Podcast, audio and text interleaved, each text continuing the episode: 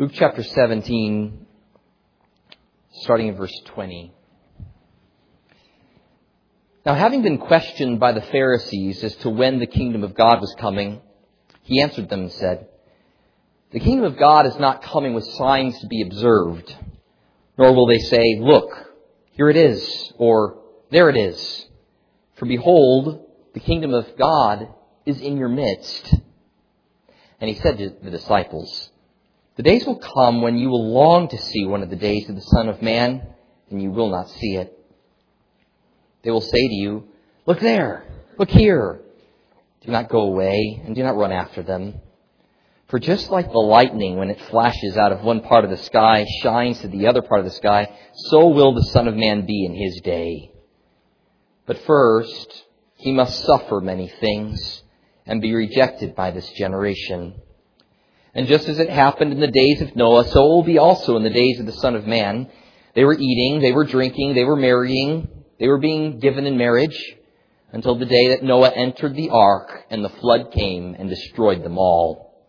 It was the same as happened in the days of Lot. They were eating, they were drinking, they were buying, they were selling, they were planting, they were building. But on the day that Lot went out from Sodom, it rained fire and brimstone from heaven and destroyed them all. It will be just the same on the day that the Son of Man is revealed. On that day, the one who is on the housetop and whose goods are in the house must not go down to take them out, and likewise the one who is in the field must not turn back. Remember Lot's wife. Whoever seeks to keep his life will lose it, and whoever loses his life will preserve it. I tell you, on that night there will be two in one bed. One will be taken, the other will be left. There will be two women grinding at the same place. One will be taken, the other will be left. Two men will be in the field. One will be taken, the other will be left. And answering, they said to him, Where, Lord? And he said to them, Where the body is, there also the vultures will be gathered. Let's pray together.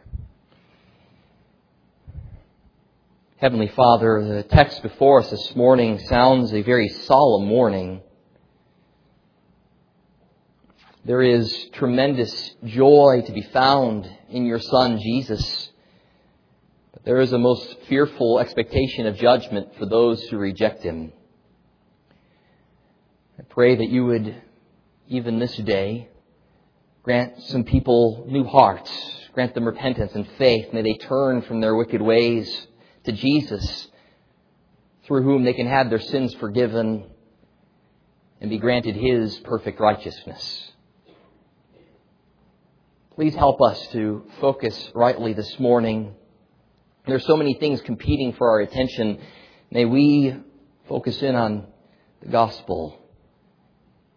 Make us ambassadors who clearly know the truth and are able to handle the truth in the right way. We pray this in Jesus' name. Amen. I'm not sure if you're aware of this or not, but today marks the fifth anniversary of, pub, of uh, Pulpit Freedom Sunday. Fifth anniversary of Pulpit Freedom Sunday. In response to more than 50 years of threats and intimidation by activist groups wielding the Johnson Amendment as a sword against the church, Alliance Defending Freedom began Pulpit Freedom Sunday in 2008. The goal of Pulpit Freedom Sunday is simple to have the Johnson Amendment declared unconstitutional and once for, all, and for all remove the ability of the IRS to censor, or at least threaten to censor, what a pastor says from the pulpit. Alliance Defending Freedom is actively seeking to represent churches or pastors who are under investigation by the IRS for violating the Johnson Amendment by preaching biblical truth in a way that expresses support for or opposition to political parties and candidates. Alliance Defending Freedom represents all of its clients free of charge. Since 2008, pastors started agreeing that on this day they would preach purposefully political messages. 33 pastors from 22 different states participated in the first one in 2008. The participating pastors preached sermons that compared the positions held by candidates with what Scripture says about those issues. The pastors even made specific recommendations about those candidates, including recommendations about whether the congregation should vote for or against them. Finally, the pastors brought their sermons to the attention of the IRS by mailing them to the IRS, asking them to have, take issue with it. In 2009, the 33 pastors grew to 80. In 2010, nearly 100. Last year in 2011, the number of participating pastors skyrocketed to 539. This year, last count I saw, 1,400 pastors had agreed to do the same thing, preaching messages, endorsing a particular candidate, and sending those tapes to the IRS. As of this date, none of these participating churches have had their tax exemption removed, nor have any of them received penalties from the IRS for what they said in their sermons. Now, I genuinely appreciate the idea behind these actions. These pastors are calling into question the Johnson Amendment. Only about 50 years ago, that thing went into place. They actually did it to censor some other nonprofit groups, but then it ended up lumping in churches as well. All under the threat that churches that preach messages that endorse particular candidates could have their tax exempt 501c3 status removed. But freedom of speech and religion are foundational to the establishment of our government. The First Amendment to the Constitution, figuring at the top of the Bill of Rights, states Congress shall make no law respecting an establishment of religion or prohibiting the free exercise thereof or abridging the freedom of speech or of press or the right of the people peaceably to assemble and to petition the government for a redress of grievances. It doesn't take a brain surgeon, does it, to realize that once the government starts infringing on what can be said from the pulpit, it's not long until other things are of the same nature. We've seen today pushes towards what called, what's called hate crime legislation. The idea that perhaps they could even use this to censor uh, pastors who speak against homosexuality, for example, and calling it sin, or denouncing abortion as being sinful. I attended a breakfast with John MacArthur last week with Justin, Christian, and Seth. MacArthur made a very helpful observation about the deplorable situation that our country is in. There is a political party today whose party platform endorses that which God clearly rejects. The Democratic National Committee has published a platform that is in stark contrast with God's law found in the Bible. I pulled the following two items from the DNC party platform. You can look this up on the internet. This is how it is published. Listen to these two. First one. The Democratic Party strongly and univocally supports Roe v. Wade and a woman's right to make decisions regarding her pregnancy, including a safe and legal abortion, regardless of her ability to pay.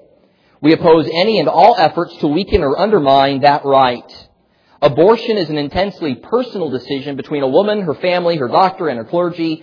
There is no place for politicians or government to get in the way. Or how about this one? We support the right of all families to have equal respect, responsibilities, and protections under the law. We support marriage equality and support the movement to secure equal treatment under the law for same-sex couples. We oppose discriminatory federal and state constitutional amendments and other attempts to deny equal protection of the laws to committed same-sex couples who seek the same respect and responsibilities, note this, as other married couples. Now, by contrast, listen to the GOP platform on the same issues. The sanctity and dignity of human life. Faithful to the self-evident truths enshrined in the Declaration of Independence, we assert the sanctity of human life and affirm that the unborn child has a fundamental individual right to life which cannot be infringed upon. We support a human life amendment to the Constitution and endorse legislation to make clear that the 14th Amendment's protections apply to unborn children by the way, the 14th Amendment declares that, you know, all people within the jurisdiction of states should be given protection under the law. What they're saying is the 14th Amendment should not only apply to men and women and people of various colors, but should apply to people of all ages, including babies who are in the womb. We oppose using public revenues to promote or perform abortion or fund organizations which perform or advocate it and will not fund or subsidize health care, which includes abortion coverage. We support the appointment of judges who respect traditional family values and the sanctity of innocent human life. We oppose the non-consensual withholding or withdrawal of care or treatment, including food and water, from people with disabilities, including newborns, as well as the elderly and infirm, just as we oppose active and passive euthanasia and assisted suicide. Republican leadership has led the effort to prohibit the barbaric practice of partial birth abortion and permitted states to extend health care coverage to children before birth. We urge Congress to strengthen the Born Alive Infant Protection Act by enacting appropriate civil and criminal penalties on healthcare providers who fail to provide treatment and care to an infant who survives an abortion, including every induction delivery where the death of the infant is intended. We salute those who provide them with counseling and adoption alternatives and empower them to choose life. And we take comfort in the tremendous increase in adoptions that has followed Republican legislative initiatives. How about that? How about this one on marriage? entitled A Sacred Contract, Defense of Marriage. Congressional Republicans took the lead in enacting the Defense of Marriage Act, affirming the right of states and the federal government not to recognize same-sex relationships licensed in other jurisdictions. The current administration's open defiance of this constitutional principle in its handling of immigration cases, in federal person, personnel benefits, in allowing a same-sex marriage at a military base, and in refusing to defend DOMA in the courts makes a mockery of the president's inaugural oath. We commend the United States House of Representatives and state attorneys general who have defended these laws when they have been attacked in the courts. We, we reaffirm our support for a constitutional amendment defining marriage as the union of one man and one woman.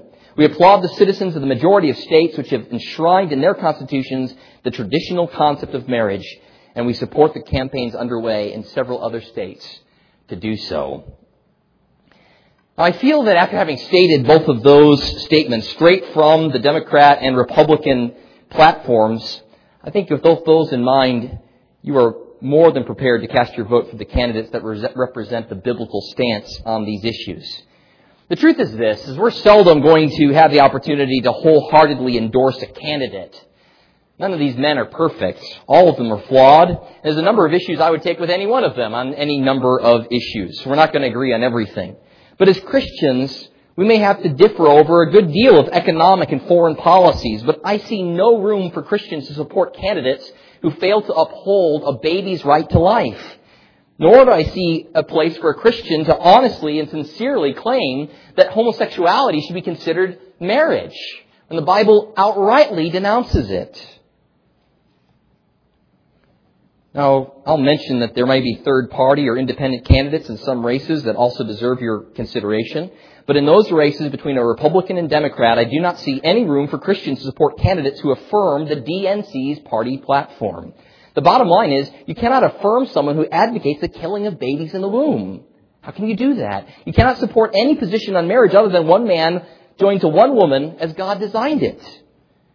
That these issues are front and center in the political discourse is just proof positive that we live in the midst of a world that has fallen.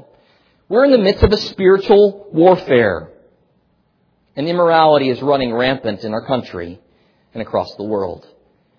Those who are the weakest in society should receive our protection and our aid, not destruction. And we cannot mess with God's design for marriage and the family without introducing all sorts of immediate and long-term problems and consequences. But most of all, what I appreciate about Pulpit Freedom Sunday is a statement that they made regarding what their goal really is. Listen to this. Our goal is not about turning churches into political machines. It is about restoring the right of pastors to speak freely from their pulpits about all matters included in Scripture, even when Scripture is deeply relevant to a pending election or the quality of a candidate for office. You see, what I'm most concerned about, while I believe the pastor should be able to speak freely on political issues, there's something that's far more important to be declared from pulpits this Sunday and every other one for that matter. The greater tragedy that happens is not when pulpits are devoid of political speech, but when pulpits are devoid of the gospel. The greater tragedy happens when the pulpit loses the sense of the glory of God and the supremacy of Jesus Christ and the need for the Holy Spirit to work upon hearts. You see, no matter what highs and lows we experience in the political process, there is a truth we must always keep in mind. Our hope does not rest in a particular president or in a particular political party to save us. Leaders rise and fall. Rulers come and go. We certainly can and should be good stewards of the freedoms and blessings that God has given us. But most important is the spread of the gospel. You see, the reason why is because the best freedom is freedom from the worst slavery. Let me say it again. The best freedom is freedom from the worst slavery. And there is no worse slavery than sin. There is no worse taskmaster than the devil. There is no worse condition than being under the foreboding wrath of God. Therefore, there is no sweeter deliverance and rescue than that salvation which Jesus Christ provides. He died in the place of sinners and grants repentance and forgiveness and faith and new life. No mayor, no governor, no senator, no representative, no president can give you that. Yes, we're to pray for our leaders. We pray for their salvation. We pray that God provides us and provides them with wisdom and prudence and that they would uphold justice. Yes, we're thankful for the amount of peace that most of us enjoy living in the United States. And we all have to admit there are many times when we take that for granted. We are blessed by the many people who serve in our military, protecting our freedoms and defending our country. But ultimately, our trust is not in the government to save us, because our problems go beyond the ability of the government to fix. Our ailment extends beyond the government's ability to heal. Our chief enemy is stronger than terrorists and stronger than foreign powers. God has provided for the salvation our souls need in and through His Son, Jesus Christ, and in Him alone.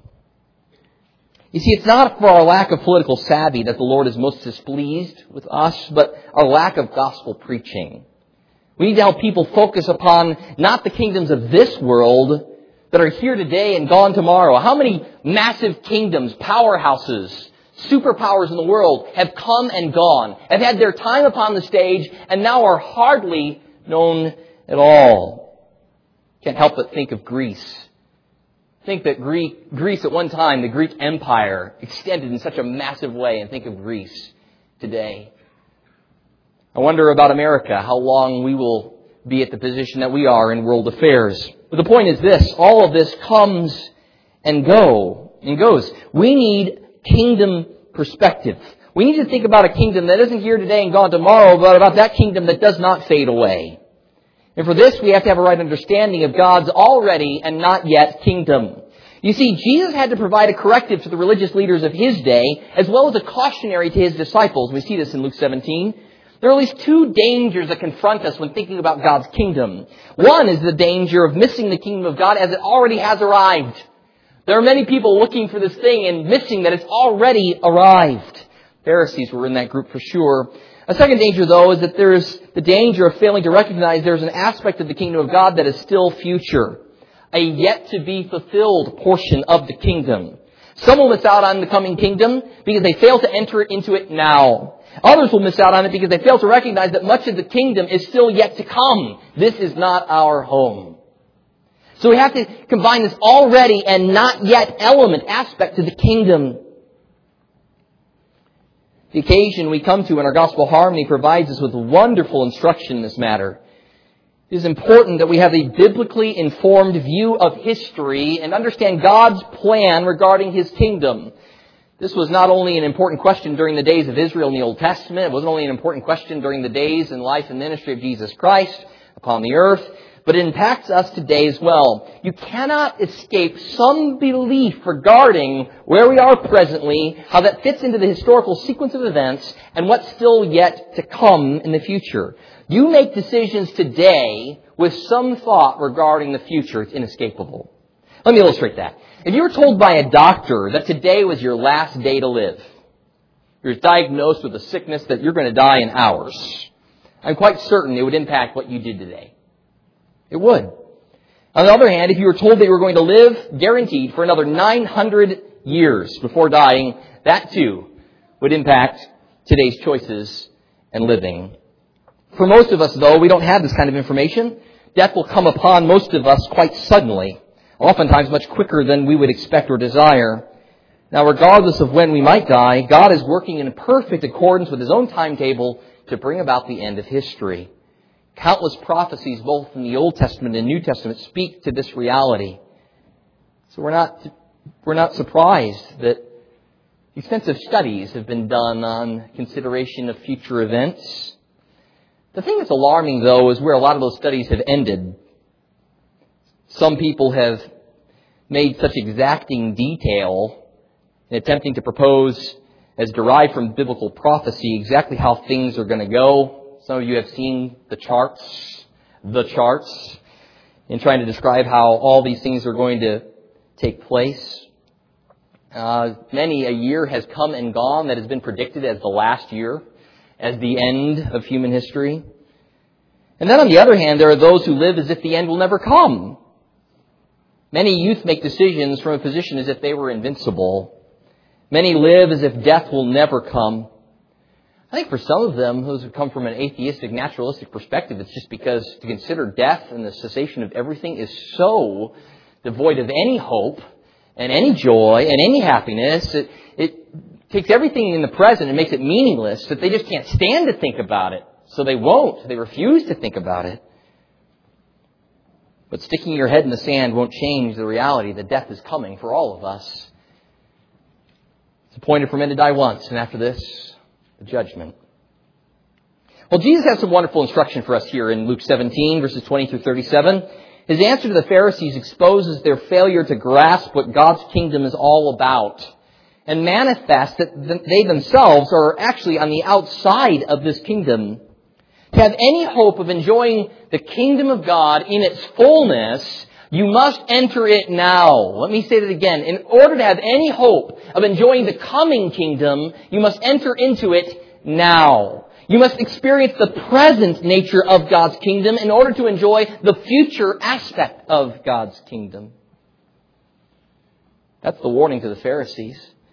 Jesus warns his disciples, though, as well, about the suddenness of the consummation of the kingdom. Those who have entered into God's kingdom need not fear missing its conclusion. We'll see this together, like lightning across the sky. It's not going to be hidden in some corner, trying to unearth, hey, look, look, Jesus come back. Come see this. No, no, no, no, no. Like lightning strikes across the sky, so will the day of the Son of Man be. All those who are in Christ have no fear of that coming day. But there is a warning here to all those who seem to be on the fence regarding decision for Christ thinking that, well, I've got plenty of time. I've got plenty of time. Do you? Jesus refers to the suddenness of the consummation of the kingdom. And if you're not in the kingdom at present, when the future comes upon the present, then there's only judgment for you. What is undeniable is that God's kingdom, God's rule over His people in His place, enjoying His blessings, is already, verse 20 and 21, and not yet, verses 22 through 37. We need kingdom perspective. But to correct our vision, we must first come to grips with three maladies that are fatal to the human soul, and then receive three correctives. Those are my two points here this morning. Three maladies. How do we develop kingdom perspective? We first recognize three maladies, three problems, three errors, and then we consider three correctives. First, let's consider the maladies. Three maladies. The first is short-sighted vision a short-sighted vision. Now note this. In Luke's gospel, the events that are immediately preceding these is Jesus healing ten lepers. Remember this? And the ten lepers go away, and all they're on their way to see the priest to have him announce that they are clean. They're actually healed.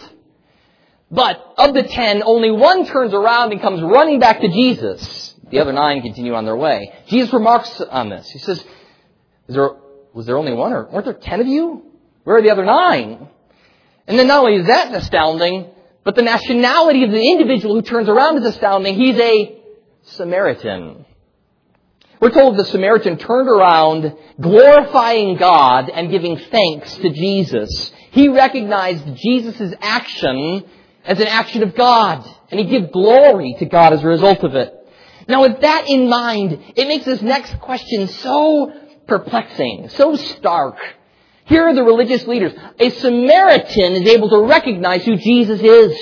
He recognizes that he's doing works of God. And he comes back glorifying God. And meanwhile, then we have the Pharisees who come up to Jesus, saunter up to him, and start questioning him as to when the kingdom of God was coming. The hard-heartedness of the Pharisees is so stark This Samaritan discerns the hand of God at work through Jesus, but the Pharisees reject Jesus. They refuse to trace the signs which Jesus performed to the only logical conclusion that Jesus was indeed the Messiah, the very Son of God. So here they are searching for what is literally staring them in the face. Tell us when is the kingdom of God going to show up? And there he is in all his splendor. Jesus standing right there before them. Jesus replies, The kingdom of God is not coming with signs to be observed, nor will they say, Look here or there. For look, the kingdom of God is in your midst. It's here, Jesus says. Anthony Hoekema says the following.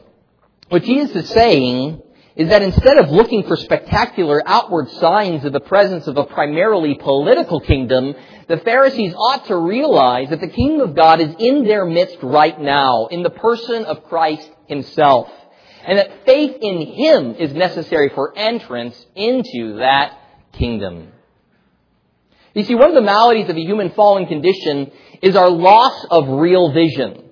There are a whole lot of people who are lost as gooses, but they think they see really clearly. These Pharisees are just like that. They prided themselves in their ability to see, and not only just see things in general, but th- see things spiritually. But meanwhile, we see that they're blind. They looked for God's kingdom to come with political pomp and circumstance, and therefore they rejected Jesus because he didn't fit what they thought it would, how it would go. This Jesus, uh, born in Bethlehem, laid in a manger, this Jesus, son of a carpenter, growing up a Nazarene, this Jesus, the one conducting much of his earthly ministry away from Jerusalem in Galilee, this Jesus, the one welcoming children and foreigners and tax collectors and prostitutes and the crippled and the diseased and the sick and the unclean and the needy? This Jesus? You're saying he's the Messiah? He didn't fit their expectations. Yet their curiosity compels them to ask Jesus his view on God's kingdom. Certainly this was a question milling about the religious leaders. As much as they despise Jesus, they come asking him his view on the kingdom of God. When is it coming? Give us some insight regarding this. It seems to either be one of two things. Either it's an admission that at least some part of them recognizes that Jesus has some amount of authority, at least as a prophet, or, probably more likely, it's an attempt to trip Jesus up into saying something that they could discredit him with, or take to Rome and say, this is what Jesus is trying to do. The Pharisees though, are not alone in their short sightedness. People of our own day fall into the trap of nearsightedness and our desire for a certain immediate outcome. We can lose sight of the bigger picture. There are de- many details of everyday life which seem to go so wrong. We just don't understand why God would order things the way that He does. We can grow impatient with things the way they are. We can fail to see how present hardships fit into a plan that works all things together for good. When evil men get away with their evil plots, when ungodly leaders rise to power, when murderers are not brought to justice, when the defenseless are abused and mistreated, we may find ourselves many times in those moments scratching our heads, pulling out our hair, weeping and crying. There are events which defy human explanation. But we're only seeing a part of the picture. You see, it's right for us to expect something better. Something far better is yet to come. It's just not here yet. Beware of things that being summed up the way that you think would be best. Because God is doing something far greater than your imagination can conceive. We recognize through Jesus' response to the Pharisees that they also seem to think that there is some scientific assessment or observation that would indicate the inbreaking of the kingdom of God. Show us what it is. What are the tangible notices of this? They discount how God's kingdom had already come among them spiritually. You see, God's kingdom is everywhere that the Holy Spirit is. Every heart transformed by Him is an extension of God's kingdom. The Pharisees were looking for the wrong thing in the wrong way. They were oblivious to the fact that the kingdom was already operative in the person and work of Jesus and all those who were being transformed by his ministry. They suffered from short sightedness. But not only that, but they had a second malady. They suffered from a fatal attraction, and we can see this present throughout the world today as well. After having given this corrective to the Pharisees, Jesus turns to his disciples and he warns them, when they, when they say to you, look there or look here, don't follow after them. For the day of the Lord is not coming in subtleties. Just as lightning flashes from one end of the heavens to the other, so will the Son of Man be in his day. Jesus' coming return will be light, like lightning piercing the darkness. It will be obvious. We won't need anyone to tell us where Jesus is. He will totally and universally be revealed in His majesty. But the suddenness of His return will catch many off guard. The day will expose what is in men's hearts. He says in verses 31 through 33 that the one being on his housetop must not go down inside of his house to get his stuff. The one who's out in the field must not return back to his house to get his stuff. Now, imagine the picture if you were living in a in the countryside and an enemy army was upon you. In that moment, you go, oh, hey, let's go downstairs and get the flat screen TV and let's pick up some of my most valuable books. And oh, yeah, I want to grab my. No one's doing that. You're on the run. Judgment is there. Jesus says, in this day, there'll be no going down into your house to get stuff. There'll be no turning back while you're in the field. His return will catch many off guard. There's no time when an enemy army is invading and coming upon you. You must flee or you will perish. Jesus even says here, remember Lot's wife. Remember Lot's wife. This caution is, reminds us of the story of Sodom and Gomorrah. Reminded of the judgment that fell on Sodom. God graciously determines to rescue Lot, his wife, and children out of Sodom. But while they're on their way escaping the city, Lot's wife turns around, looks back towards that city, and she's instantly turned into a pillar of salt. Genesis 19, verse 26. It's not just that she turned around. It's not just, I mean, she could have stumbled and fallen and ended up looking that way. It was what was in Lot's wife's heart at that moment that she was judged for. You see, instead of fleeing from that God-forsaken city of immorality and thanking God for the deliverance, she was reluctant to leave. She continued longing for that city that she was being rescued from. And in pining after her old life, she forfeited true life. In desiring to live back in Sodom, she gave up life indeed. She forfeited true freedom and fell into judgment. Because while her body was moving away from Sodom, her heart was still there. You see, the lost soul desperately seeks for a way to preserve its own life. And by this, I mean, it amasses things for itself. It attempts to preserve its way of life at all costs. However, Jesus explains that all these sorts of efforts are futile. The one seeking to preserve what he or she has in this world will only find destruction. Just as much as a man who's on the top of his roof, seeing an enemy coming, if he goes into the house to get his stuff, he hears more about his stuff than his life ultimately. You see, the Pharisees are a great case in point. What have we seen as a repetitive theme with them, and we'll see it work its way out in coming weeks and years. What, what do we see going on here? The Pharisees were concerned for their own power, their own prestige, their own position which led them to reject Christ and ultimately to deliver him over to the Romans to be crucified. Their effort was to maintain their life, to maintain their freedom, to maintain their prestige, to maintain their power, their positions. And meanwhile, out of that effort, they rejected their true Savior. So it is for many today who foolishly reject Jesus, who is the way, the truth, and the life. There are many who hold on to that which is not life at all. They're like the fool going back into the house to pick up a couple of trinkets when an enemy is upon them. There are many who have amassed for themselves stuff, materialism. They've brought themselves broken cisterns that can hold no water. They're in love with things that are killing them. Much like a hopelessly addicted drug addict might drug himself to death, or an alcoholic might drink themselves to death. The very thing that's killing them has got their hearts fastened tightly. But it doesn't only have to be sinful or immoral things. Many spend their lives on the ordinary business of life. There are many eating and drinking and working and sleeping and marrying and being given in marriage. And all those things are fine. But when they're divorced from bringing glory to God, they're all empty. Many will spend their lives on earthly concerns.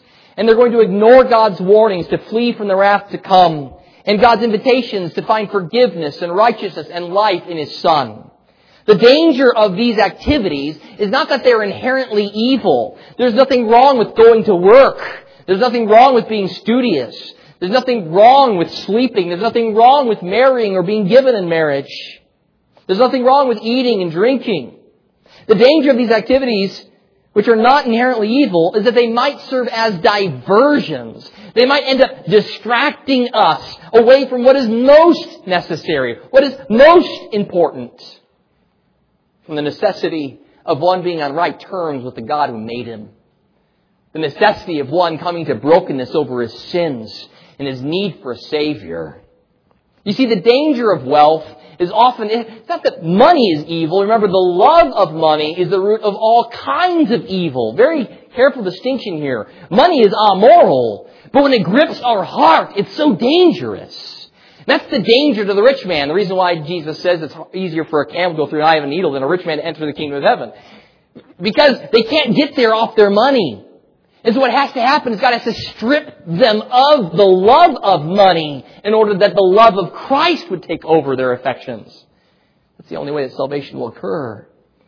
For that reason, sometimes the things of everyday life can be one of the, again, in and of itself, amoral, not immoral, amoral. It's not good or bad, but when focused on entirely, becomes a distraction away from that which is most important and absolutely necessary.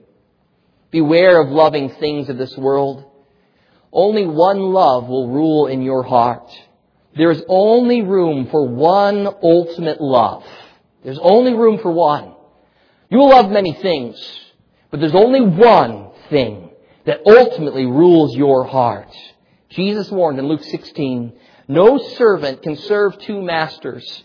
Either you will hate the one and love the other, or also be devoted to the one and despise the other. You cannot serve God and wealth. Now listen, listen to the next, next verse. Now the Pharisees, who were lovers of money, were listening to all these things and were scoffing at him. And he said to them, you are those who justify yourselves in the sight of men, but God knows your hearts. For that which is highly esteemed among men is detestable in the sight of God. God sees to our heart. He knows what really makes us tick. He knows what we love above all else. Everyone can come to church and put on the, the show, right? We can all go through the motions of church. We all go through the motions of worship. We can all go through the motions of things. But what really rules in your heart? What does your heart love? If everything else would be stripped from you, what would make you content? If it's anything other than the Lord, you're in trouble. When things of this earth become ends in themselves and spiritual priorities are neglected, the things of this earth are no longer blessings, they're curses. They become evidence that our hearts are given over to materialism, greed, selfishness, and, and my third malady, false security. False security. There are many who sleep comfortably in their beds, thinking themselves to be safe when they really are not. Jesus explains when the day of the Lord comes, two will be in one bed, one will be taken, the other left. Two women will be grinding at the same stone, one will be taken, the other left. Some manuscripts include two men will be in the field, one will be taken, the other is left. By the way, that, that verse is certainly in Matthew. So it's just a question of whether or not Luke also has that phrase or not. That's the question there. But it is in Matthew's text. Pictured here are the closest of human relationships. In the first, I believe Jesus is picturing a married couple. And the idea here is that one spouse is saved while the other is not. In the second and potential third illustrations, Jesus sets up an economic or business relationship of two women grinding at the same mill or two men working out in the same field. One is taken and the other is left. You see, Jesus is setting up relationships that are the closest sorts of relationships in earthly friendship terms. We have the relationship of marriage. We have the relationship of co-workers. One is saved, the other is not.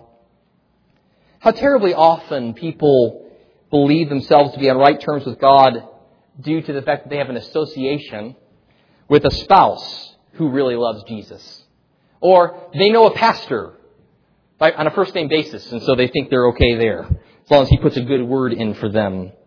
Some believe that their father or their mother or their sister or their brother or a friend or a coworker, that because they have this, this friendship with this person, that that must mean that they're okay also with God. But this is just a false security. Being nearby a Christian doesn't make you one, any more than me being nearby an Olympian makes me one, right? I've heard it said before, just because you're in a garage doesn't make you a car, right? Just because you're around Christians doesn't mean that you yourself have repented of your sins and trusted in Jesus Christ.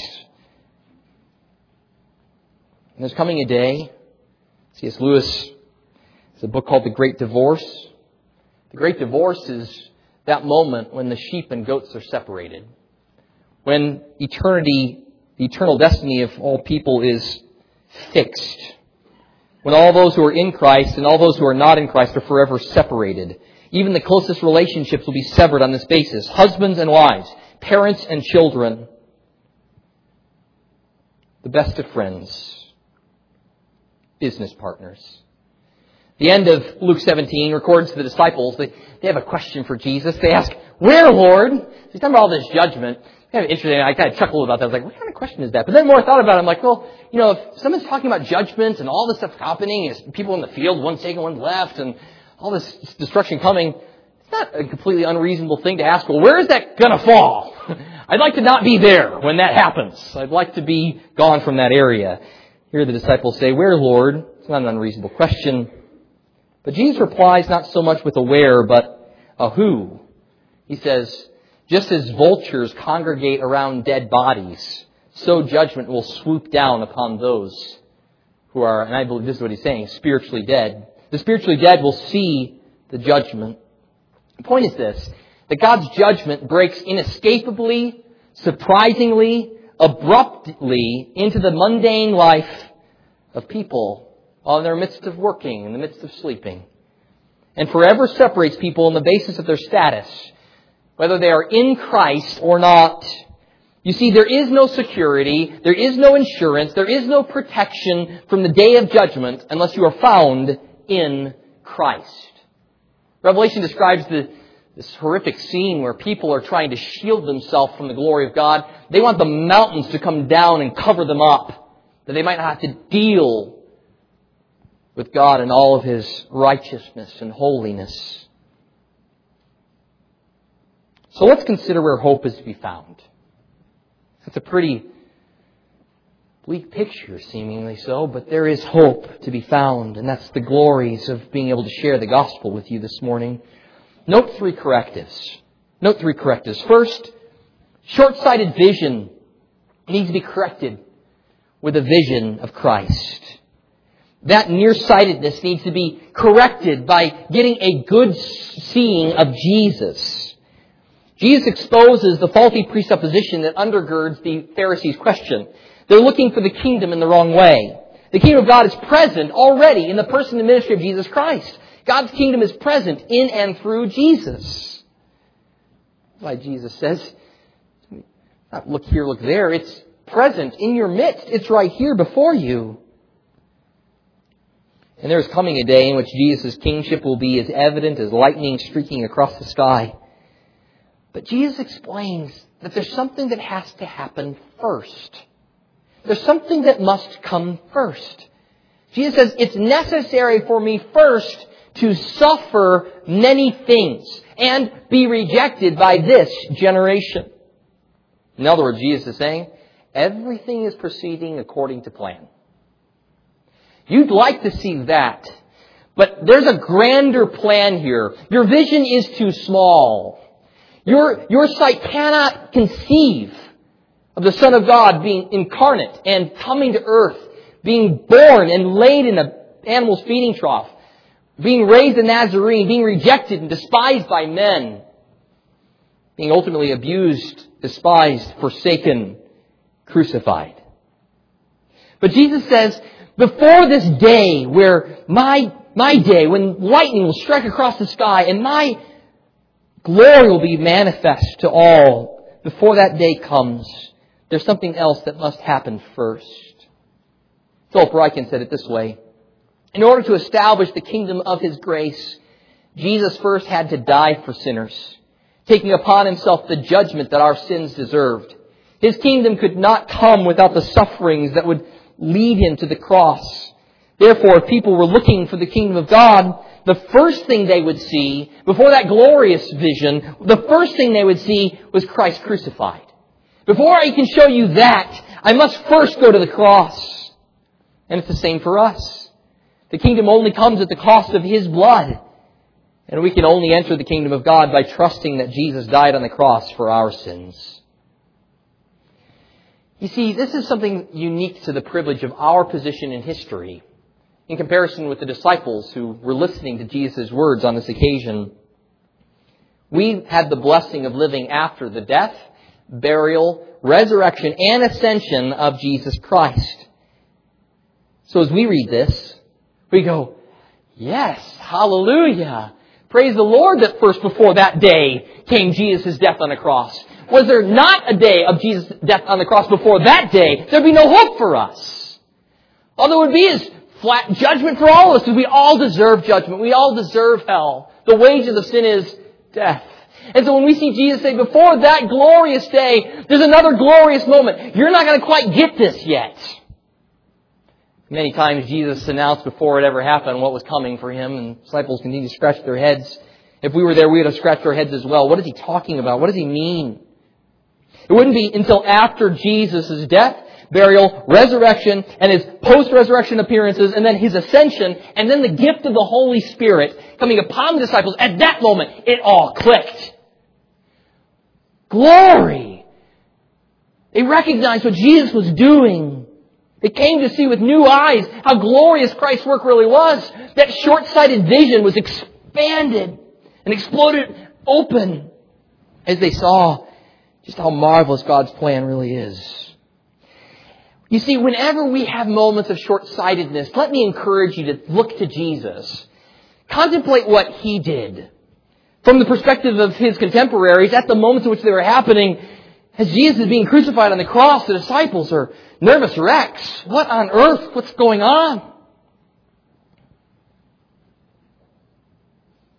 But after His resurrection, and his post resurrection appearances and his ascension and the giving of the Holy Spirit, those men who were so cowardly were filled with great boldness and power because they saw what God had accomplished in his Son. You see, we're going to encounter trials and difficulties in this life. It's right for us to say it's not, something's wrong with the world. There is something wrong with the world. It's called sin. But there's a glorious reality that God's kingdom, on one level, is already here. And then on another level, there's a day coming in which God will right all wrongs, in which He will turn His children's sadness to joy, and He will turn our mourning to rejoicing. There's going to be a time when all the years the locusts have eaten will be restored. And our God is so glorious that He doesn't merely do something glorious in spite of evil and hardships and trials, but He does something glorious through evil and hardships and trials. I.e., see the cross. Most heinous act ever done, and God receives glory through the thing. If He can do that with the cross, do you think He can do that with the trials and difficulties and hardships that we encounter day in, day out? As we await for that day when like lightning across the sky, Jesus comes back. You see, we need to pray that God grant us eyes to see the glory of Christ and to view everything else through that sight, through that vision. We need our short-sighted vision corrected with a vision of Christ. Secondly, we need our fatal attraction to be swallowed up by an attraction to Christ. Understand that salvation doesn't come in a begrudging way. A person doesn't just go, "Oh, I guess I'll, I guess I'll come to Jesus." Genuine salvation happens in such a way that God transforms the heart. He strips the heart of other affections and puts in its place affection for Jesus, affection for His Son. You see, everything will be going on as normal, and then the end will come. Only those who love Christ more than they love this world will be saved. Similarly, only those who were in the ark, Noah and his family, were preserved from the flood. Only Lot and his daughters were preserved from the fire and brimstone that fell on Sodom. Neither Noah nor Lot were necessarily paragons of virtue, but both realized the catastrophe had come and they trusted in God's deliverance to save them. Both preached a coming judgment, but no one listened. You see, the gospel is not for those who think they deserve a better outcome than their neighbors. The gospel is for those who, in the midst of an indifferent world, in a complacent world, realize that they themselves are in a desperate situation and they cry out to God, trusting in God's means to save them. At issue here is the nature of one's commitment and your ultimate loyalty. Is it Christ or someone or something else? As Lot's wife illustrates, it's not merely your outward associations and actions that matter, but the condition of your heart. Who has your heart? Jesus tells his disciples the days are coming, listen to this, in which you will long to see one of the days of the Son of Man. How is that possible? Unless their affections were tied to Jesus. They longed for Jesus. They longed to see their Savior. They longed to be with their Lord. When you wake up in the morning, is that your longing? Is your longing to see Jesus? Is your longing for His return? Are you able to identify with the statements in the scripture, Maranatha, our Lord, come? Do you feel that urgency? Do you want Him to come?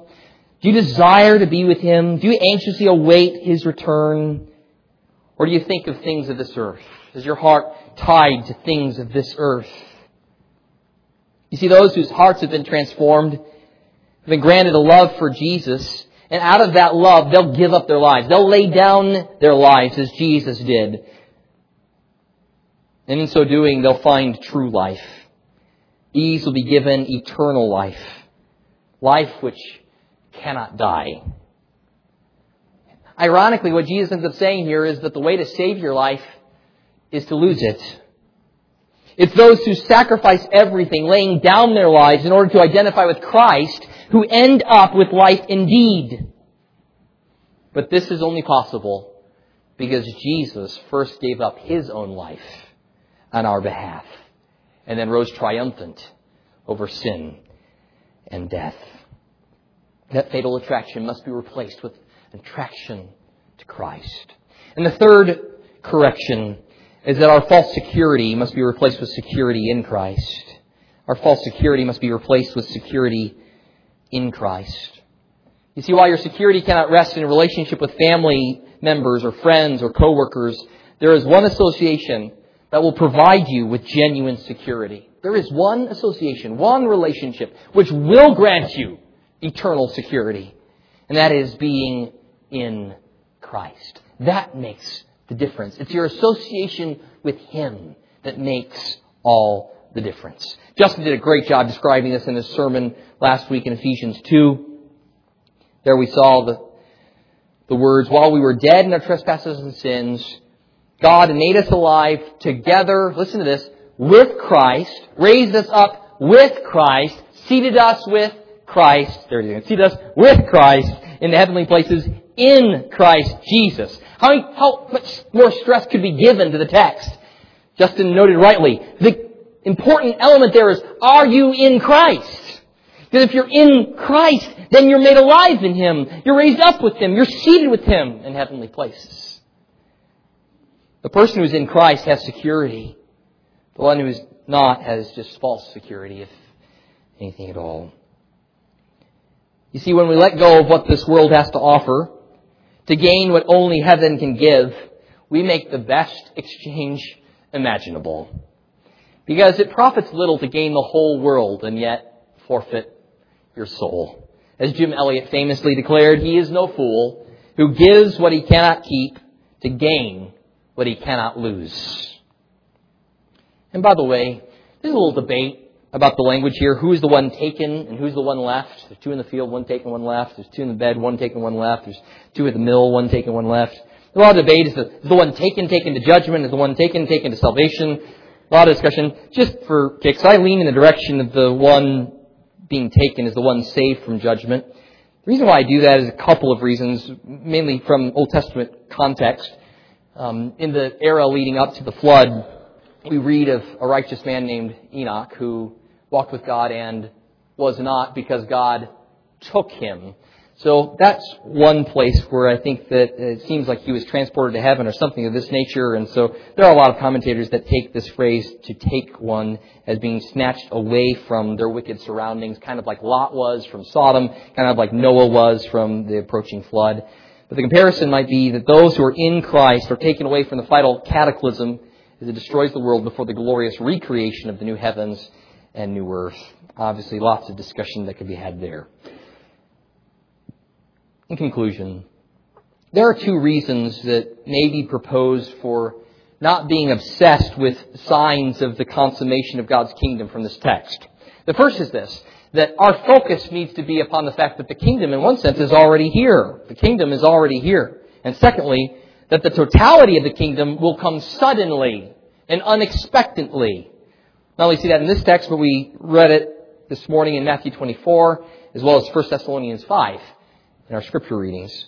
Both of these reasons combine together to assert the importance of responding to the gospel right now. Spend your energy there. You can be transferred from the kingdom of the enemy into God's kingdom by believing in God's Son, Jesus Christ. The only way that you will share in the future consummation of God's kingdom is if you enter in now, in its present manifestation. If you reject King Jesus now, then you'll be judged and cast out of the kingdom that is yet to come. And while there is a stark division now between those who follow Christ and those who reject Him, the second coming of Christ will crystallize that division. The wheat will be separated from the tares.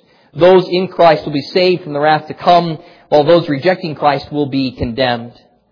Therefore, God is calling men everywhere to repent of their sin and trust in Christ that they might be saved.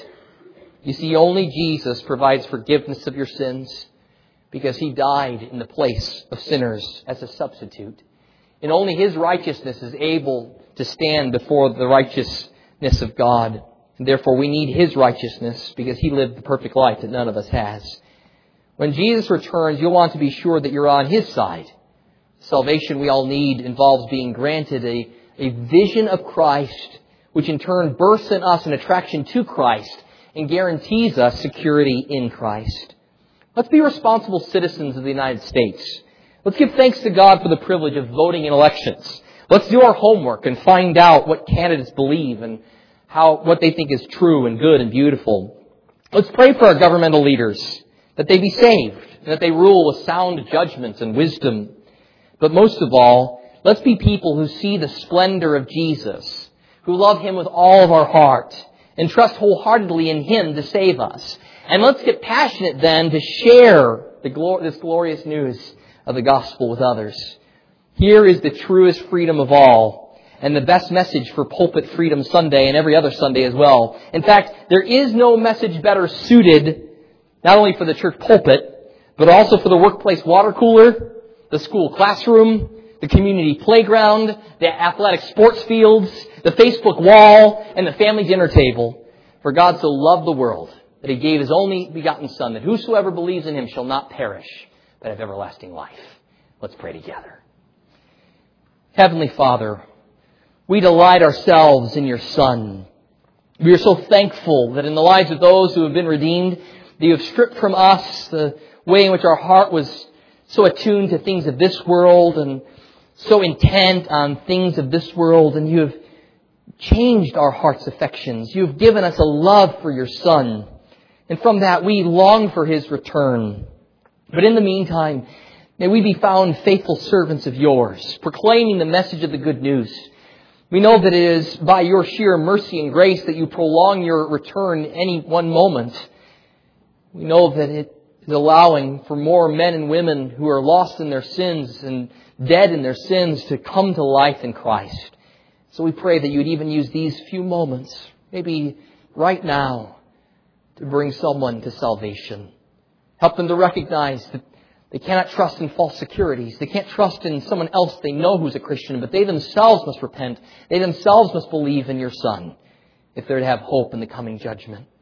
And help us to be faithful stewards of this message. Lord, may you be glorified through the salvation of sinners. We pray this in Jesus' name. Amen.